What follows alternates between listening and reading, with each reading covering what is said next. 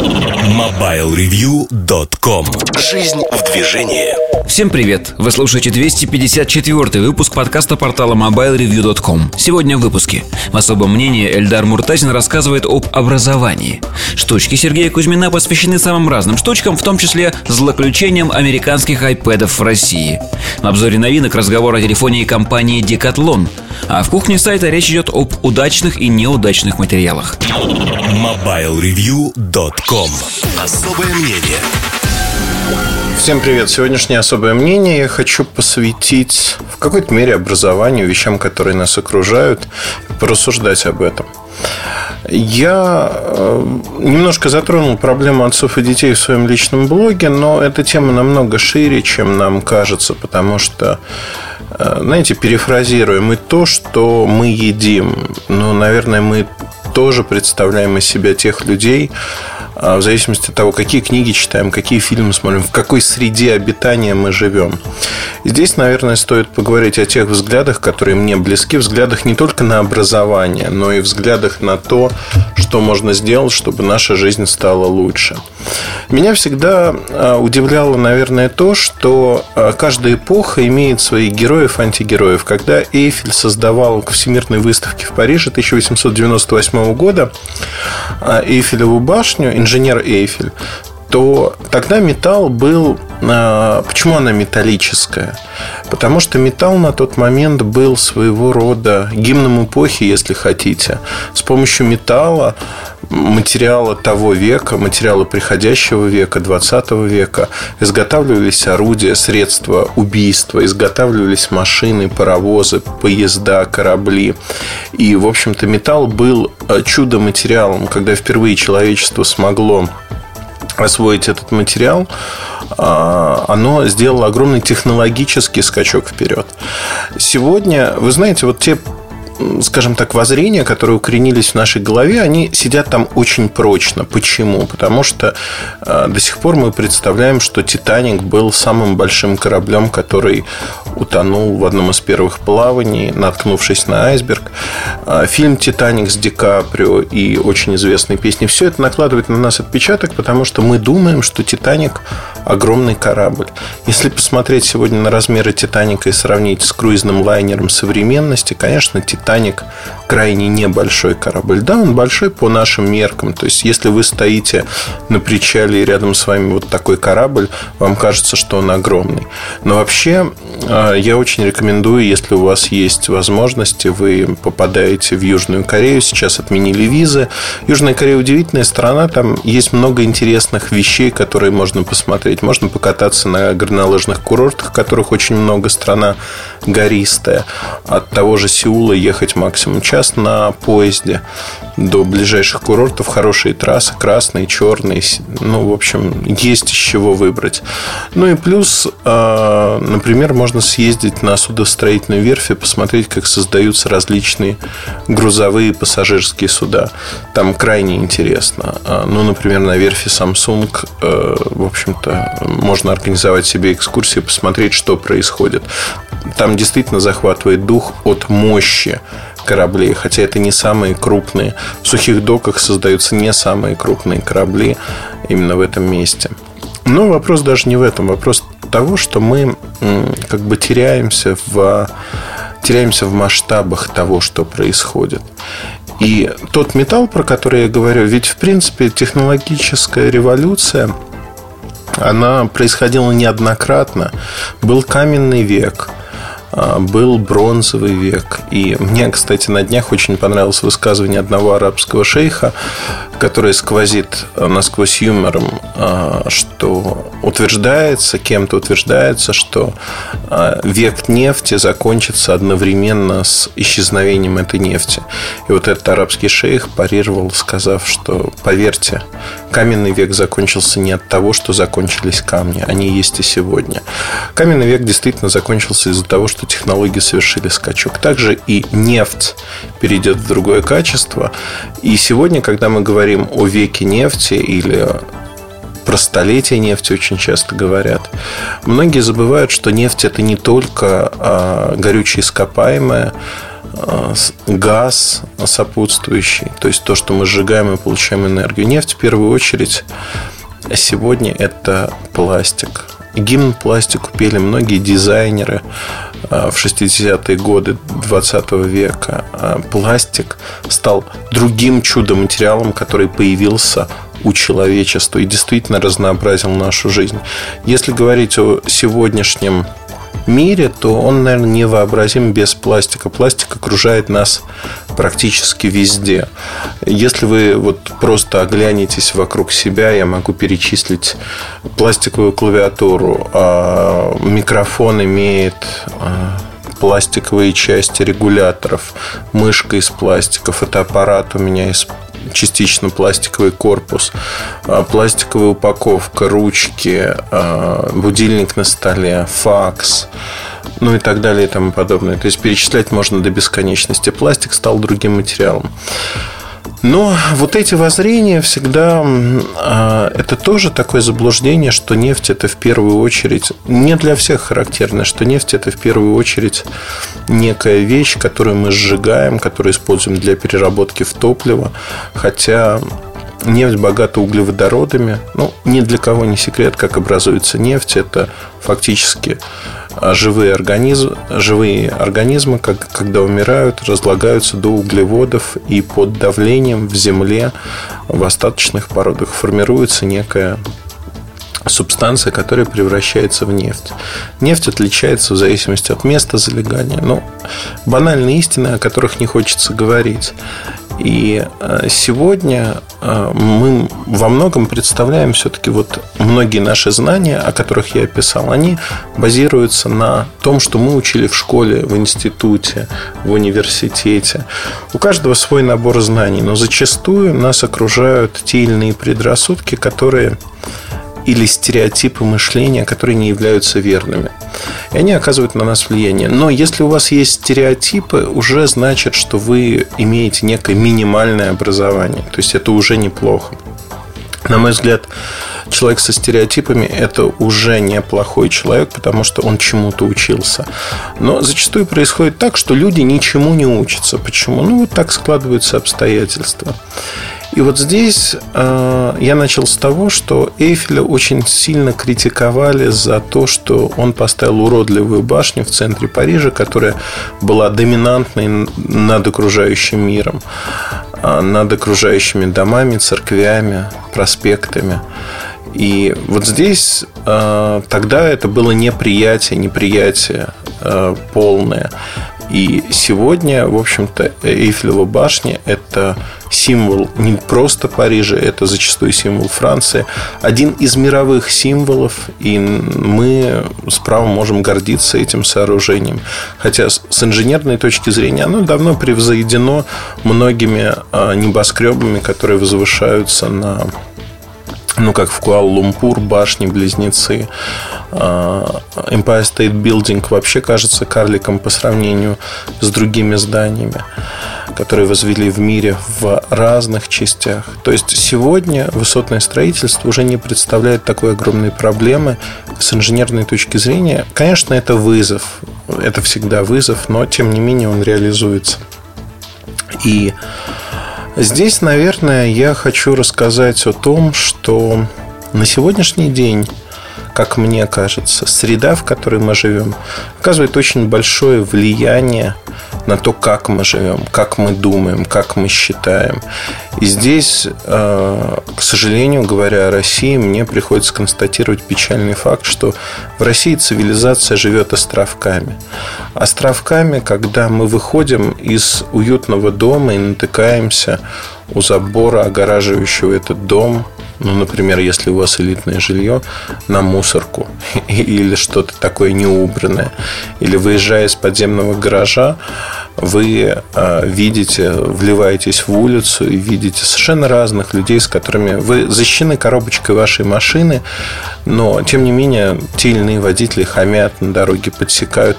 Не обязательно это владельцы дешевых автомобилей, как кто-то может посчитать, и, или, напротив, только исключительно дорогих. Люди разные. А бывает так, что хамит тот, кто сидит за рулем дорогой машины. Бывает так, что хамят люди на недорогих автомобилях. Всех. Все зависит очень сильно от места, времени.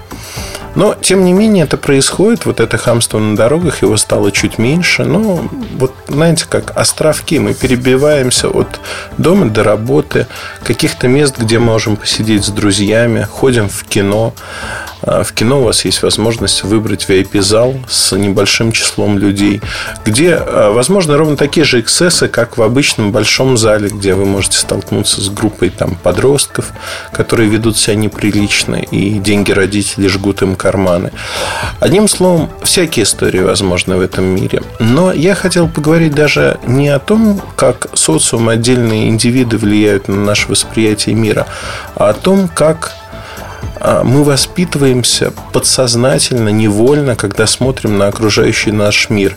Порядочный он или разобщенный. Когда я говорю про островки а, в цивилизации в России, в Москве в частности, в регионах все еще несколько хуже, то тут появляется, знаете, как наше мышление формируется под влиянием внешних факторов. Мы не мыслим себя как часть некого единого пространства, потому что в отличие от многих стран у нас не существует единого пространства с едиными заданными правилами игры. Единое пространство разворачивается только для определенной социальной группы, как, которая передвигается, скачет между этими островками, а вокруг, по сути, враждебный мир, если хотите. В чем проявляется враждебность этого мира? Да в банальных вещах, что вы не можете выйти в магазин, любой магазин, и э, купить тот набор товаров, к которому вы привыкли. А, вам приходится ходить в определенный магазин. Хотя, когда вы приходите в, Герм... в той же Германии, практически в любой а, большой универсам, в общем, та же азбука вкуса в Москве, она может позавидовать там нулевому этажу Карштата или чему-то подобному. А продукты на любой вкус разные, на любой кошелек. Очень красиво все оформлено. Одним словом, можно совершенно спокойно закупиться тем, что вы хотите. Цены отличаются от московских в нижнюю сторону. Ну, если не на порядок, то близко к тому. То есть, вот это тот самый победивший капитализм, с одной стороны. С другой стороны, а к чему я все это начал рассказывать? Не к тому, что у нас все плохо, отнюдь нет. У нас как раз-таки в какой-то мере все хорошо, потому что вот это неупорядоченное пространство, оно тоже влияет на нас. Но давайте посмотрим а, на другую постась, ну, которая мне близка, наверное, на устройство, на дизайн устройств. И посмотрим, как он видоизменялся. А, в мире существует не так много школ а, промышленного дизайна, которые бы формировали а, мировоззрение людей, формировали то, как люди воспринимают те или иные устройства. А, условно, ну, до войны, до Второй мировой войны а, возникло течение Баухаус, которое пришло из Германии.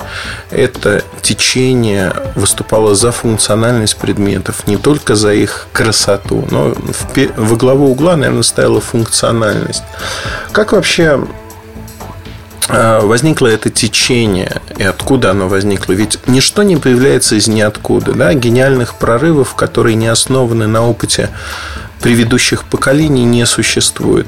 И вот тут, наверное, стоит поговорить об архитектуре, потому что архитектура всегда была некой доминантой. А, доминантой в том, что окружало человека на протяжении многих лет. В каменном веке это были жилища, обтянутые, там жерди, обтянутые шкурами животных, например. То есть это то, что можно было построить из подручных материалов. Это были ледяные избушки эскимосов, это были а, различные сооружения, землянки. Ну, одним словом, ничего величественного. И, наверное, а, архитектура зародилась и появилась в книгах об архитектуре, во многих об этом говорится достаточно мельком, то есть этому не уделяется достаточного внимания, но здесь, мне кажется, надо акцентировать на этом внимание – ведь первые издания, первые архитектурные изыски появились как ответ на преобразование социума, на преобразование а, человеческой цивилизации. Когда мы стали объединяться, ну, из школьного курса каждый знает, что перешли от кочевого образа жизни к оседлому. Фактически возникли некие первые поселения, земляные валы, деревянные постройки и тому подобные вещи. Тогда же зародилось зодчество, когда постройки не, стали не только функциональными, но их стали украшать. В какой-то момент, когда социальное устройство общества, социума перешло совершенно к другим принципам организации, а, стали возникать а, абсолютно другие представления о том, как сделать красиво. Ну, например, мы сегодня живем в рамках и много лет, несколько тысячелетий мы жили в рамках греческого порядка, греческого ордера, греческой цивилизации. Почему так? Потому что, а, ну вот, канить, греческие колонны, канители, а, то, как устроены общественные здания, к которым относятся, например, термы, бани, суд, те капища, то есть места, где поклонялись богам. Вот это все вместе было организовано в неком стандартном раскроенном порядке. Если мы посмотрим на греческие поселения, для этого не обязательно ехать в Грецию. Можно съездить на Украину, в Херсонес. Это один из одна из греческих колоний, которая была, возникла на Черном море.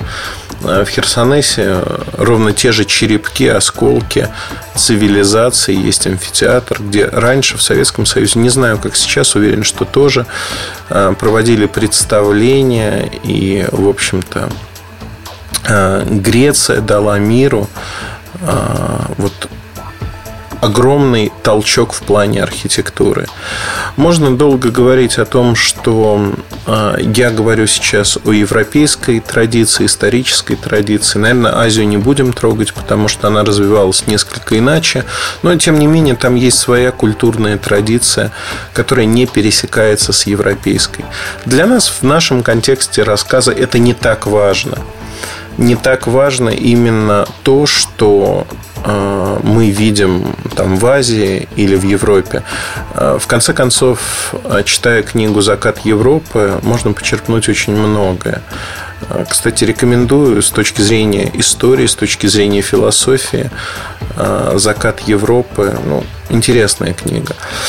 Если же говорить о архитектуре как таковой несколько тысяч лет а, воспроизводились греческие каноны красоты в архитектуре.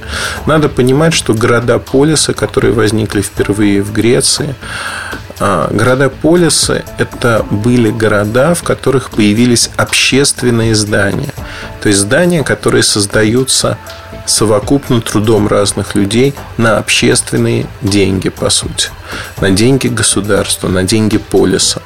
И вот в этих городах а, для того, чтобы показать мощь того самого полиса, мощь государства, эти здания создавались очень красивыми. И они действительно были красивыми. А, недаром а, говорят о том, ну вообще, если говорить о том периоде истории, это примерно ну, до нашей эры, э, наверное, стоит говорить, то э, до нашей эры архитектура, она была мод, модным течением, как и в последующие века все, в Ренессанс, реставрацию. Мы видели то, что архитектура выходит на первый план, потому что все правители пытались показать, что с помощью архитектуры в сооружениях подчеркнуть свое величие, силу своего государства, силу своего управления, прозорливость, мудрость, если хотите. И недаром даже военные фортификации, они не лишены определенного изящества. Если смотреть на военные крепости разного времени, они построены очень красиво, они зачастую симметричны. Да, у них другое предназначение, но утилитарное, военное, но тем не менее они красивы. А, конечно, в этих сооружениях уже нет практически ничего от того самого греческого ордера, к которому мы привыкли. Они не белоснежные, они скорее темные, красного кирпича, иногда белого а, как это принято было на Руси. Но, тем не менее, это принципиально другие сооружения. И здесь мы подходим к очень интересной вещи. Почему я так много говорю про архитектуру и сказал изначально, что мы поговорим про дизайн? Да потому что архитектура, она создает то самое пространство, в котором мы живем. Это вольно или невольно то, что мы видим каждый день. И человек, который живет в Сан-Антонио, в Бразилии, в фавелах, в таких разрушенных домишках в Каракасе, Венесуэла, в не менее разрушенных домах, которые ютятся на холмах, все это создает ну, впечатление помойки. Давайте называть вещи своими именами. То есть человек не может видеть а, некую красоту. Совсем другое дело, когда человек окружен теми или иными творениями, которые определяют его сознание. Они говорят, вот посмотри на нас, а можно и вот так. Это что-то великое. И вот это великое, даже если человек, ребенок не знает, что это великое, это все-таки производит впечатление и задает некую планку возможного. Когда ребенок смотрит и считает это чем-то обыденным, для него некие невероятные вещи становятся обыденными. Вот это я и называю окружающим нас пространством бытия когда с детства ты считаешь, что какие-то вещи просто возможны, потому что вот наши предки, наши отцы, деды, они сделали это, и это возможно. Например, э, в русском понятийном бытовом пространстве э, это, удиви... вот, это удивительная черта нашего этноса э, России, Российской империи, если хотите. Удивительная черта заключается в том, что она нематериальна. И русский народ, он знает, причем это не обязательно русские по национальности, татары, евреи, разные люди, кто населяют эту страну, башкиры, узбеки, ну и так далее. То есть вот постсоветское пространство, если хотите, Советский Союз, Российская империя, которая чухонцев включала в себя финнов, финно-угорскую группу и их территории, соответственно. Так вот, в этом пространстве понятийный, э, бытовой э, доминантой является то, что мы как в сказке, да, вот когда все становится совсем плохо, пробуждаются некие Э, характеристики народа, этноса к сопротивлению. И мы рано или поздно перемалываем э, захватчиков, перемалываем вот это все.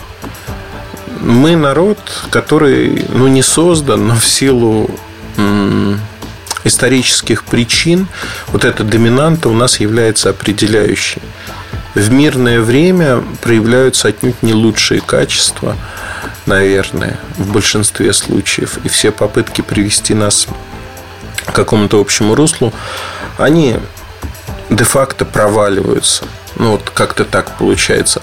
Спорно, да, вот тут есть много к чему придраться, я сам это прекрасно понимаю, но в рамках маленького подкаста, наверное, эту тему расширять не имеет смысла. Тем более, что мы говорим все-таки про технологии. Да, кто-то тут мог забыть об этом, но архитектура определяет наше восприятие. Давайте поговорим о Советском Союзе. В Советском Союзе, начиная с 60-х годов, научно-популярная фантастика была одним из самых ярких направлений. И э, я читал одно из исследований, которое было оно было парадоксальным на самом-то деле. Оказывается, для того, чтобы развивались такие точные науки, как математика, физика, а, вовсе нужно не развивать эти точные науки, не только инвестировать в них, но надо развивать и лириков, знаете, физики и лирики, вот это то, что родилось в Советском Союзе, оказывается, без точной науки, без лирики не живут. Нужно развивать искусство, помимо того, что развивать науку. Фундаментальная наука, конечно, это задел на будущее. И сегодня в России несправедливо, да и во всем мире очень часто путают науку и технологию. Технология – суть мастерская науки, когда с помощью технологий воплощаются в жизнь те или иные агрегаты, основанные на принципах, которые открывает наука технология мертва без фундаментальных исследований. Сегодня в России об этом мало кто задумывается, к сожалению. Но это тоже, вот знаете, наше пространство бытия, вот такой ковер, сотканный кусочками. Когда нить прерывается, такой поеденный молью ковер, если хотите. Это проблема идейная, проблема заключающаяся в головах разных людей. Не обязательно тех, кто у власти, у руля, а вот обычных людей, нас с вами. Потому что мы живем в этом пространстве, и зачастую мы не воспринимаем его как целостную картину. Но, наверное, все-таки давайте вернемся э, к технологиям. Я уже упомянул Баухаус. Я немножко поговорил про архитектуру, которая нас окружает. И когда я говорил про 60-е годы, про Советский Союз, огромное количество интересных научно-фантастических книг. Ефремов, какие книги писал? Совершенно «Туманность Андромеды» в детстве зачитывался. Таис Афинская исторический роман, если хотите. Ну, в общем, было из чего выбрать, было что почитать. Потом в какой-то момент все как отрезало, отрезало, и, в общем-то, сегодня у нас фантастов такого же калибра, как были тогда, нету. Ну, кого можно вспомнить? Лукьяненко, но он слабоват на фоне тех, кто был до него. Ник э, Перумов. Интересно, но тоже значительно слабее. Знаете, потерялся горизонт. Горизонт потерялся. Это наше бытие определяет то, что не время для героев в любой области, будь то литература, будь то искусство или что-то еще. Калибр не тот, потому что бытие наше изменилось во многом. Плохо это или хорошо, не знаю. Просто времена меняются, и для каждого времени характерны свои вещи. Сейчас относительно спокойное время, несмотря на все пертурбации, которые были. Впереди намного больше испытаний, и дай бог, чтобы мы прошли эти испытания с честью и с минимальными потерями. Но я хотел бы остановиться все-таки на том, что э, архитектура определяет то, что вот мы видим. И дизайнеры, они не появляются из ниоткуда. Когда дизайнер проектирует то или иное устройство, он опирается на опыт своих коллег. Многие копируют опыт, не понимая, и переносят его в другую языковую и культурную среду. Они просто копируют. Это, знаете, своего рода культ карга, когда а, копируется форма, но не содержание. Содержание, потому что недоступно тому, кто копирует. И если мы посмотрим на то, что происходит сегодня, а, дизайнерских прорывов как таковых очень мало. Их практически нет. Архитектура определила простоту форм а, и Курвуазье можно вспомнить с его павильоном, когда мы перешли к простым прямоугольным формам. И в технике мы пришли к ним с задержкой в 20-30 лет. То есть это 50-е, 60-е годы прошлого века. Дальше достаточно долгий период, пока эти формы давлели на рынке. Потом переход снова к тем достижениям, которые были уже в 50-е, 60-е годы. Это своего рода такие космические агрегаты, плавные, закругленные углы. Технология позволила их делать, и мы перешли к этому. Сегодня а, следующий дизайнерский виток, когда дизайном стали уже поверхности. Фактически мы создаем поверхность в устройстве, которая отображает некий мир. Это экран в этот мир, виртуальный мир. Но его тоже нужно проектировать. А, кто-то считает, что он должен чем-то напоминать реальный мир. Кто-то считает, что это недостаток.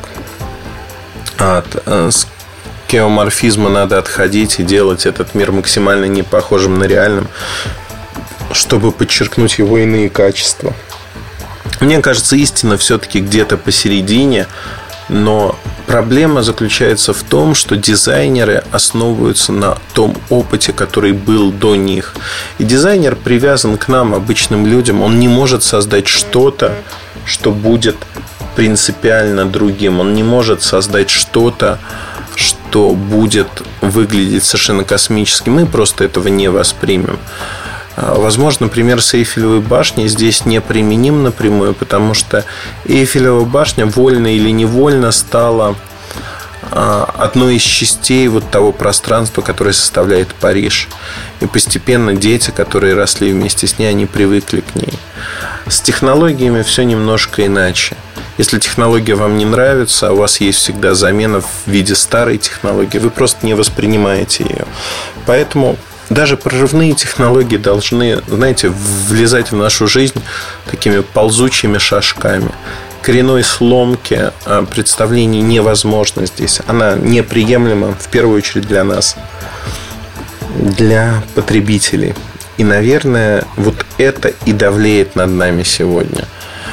В общем, что я хочу сказать? Хочу я сказать немного, а, а именно то, что окружающий наш, нас мир, он создает нас, он формирует нас.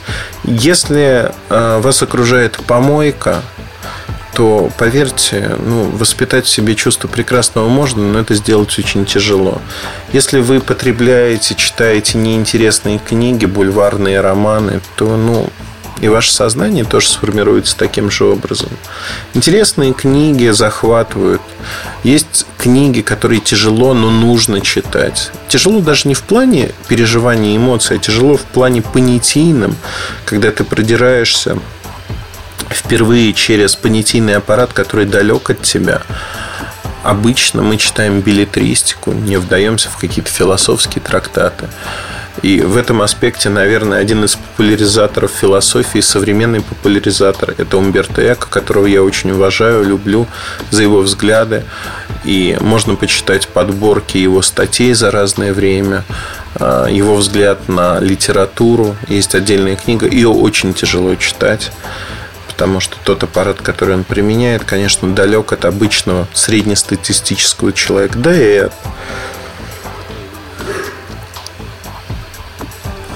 от образованных людей он тоже очень далек, зачастую. О чем я хотел бы сказать? Наверное, на сегодняшний день очень важно понимать, что то пространство, которое окружает нас, пространство вещей, а, архитектура, пространство общения, социум, она определяет то, кем мы становимся. Конечно, каждый человек может частично изменить свою судьбу, читать интересные книги, смотреть хорошие фильмы, общаться с интересными людьми, ездить в разные места на планете, чтобы подчеркнуть что-то новое, подчеркнуть что-то. Вот это все позволяет нам измениться, но это требует усилий. К чему я это все рассказываю? Не ждите прорывов в дизайне тех или иных устройств, пока люди не будут готовы к ним. Люди просто не поймут этих прорывов. И для этого нам нужно изменить себя в первую очередь. Изменить свой взгляд на мир, изменить то, как мы видим этот мир. Это очень важно, это очень сложно, но без этого не будет и других коренных изменений в этом мире – я никого не призываю, не агитирую в свою веру, но мне кажется, что любой здравомыслящий современный человек должен постоянно заниматься самообразованием, заниматься тем, что он облагораживает ту среду, которая окружает его, его детей, близких, друзей, людей, которые живут с ним вместе. И создает... Сегодня в России возможно создание островков – это мало, этого недостаточно, но это лучше, чем ничего. Пусть будут пока островки, которые затем будут объединяться. И, возможно, у нас возникнет, наконец, единое пространство, в котором будет комфортно жить. Тогда у нас появится дизайн устройств, тогда у нас появится дизайн машин, домов, тому подобных вещей. А пока же я могу сказать одно. Розы на помойках могут цвести, но делают это крайне редко потому что помойка выбрасывается, опорожняется по расписанию.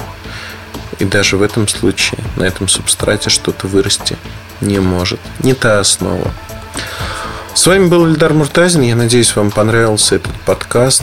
Ну или, по крайней мере, он пробудил в вас те или иные мысли. Вы готовы спорить, сопротивляться. Если эти мысли есть, я очень рад, потому что основная моя задача была рассказать вам то, во что я верю. Удачи и хорошего настроения. Всегда ваш Ильдар Муртазин. Пока.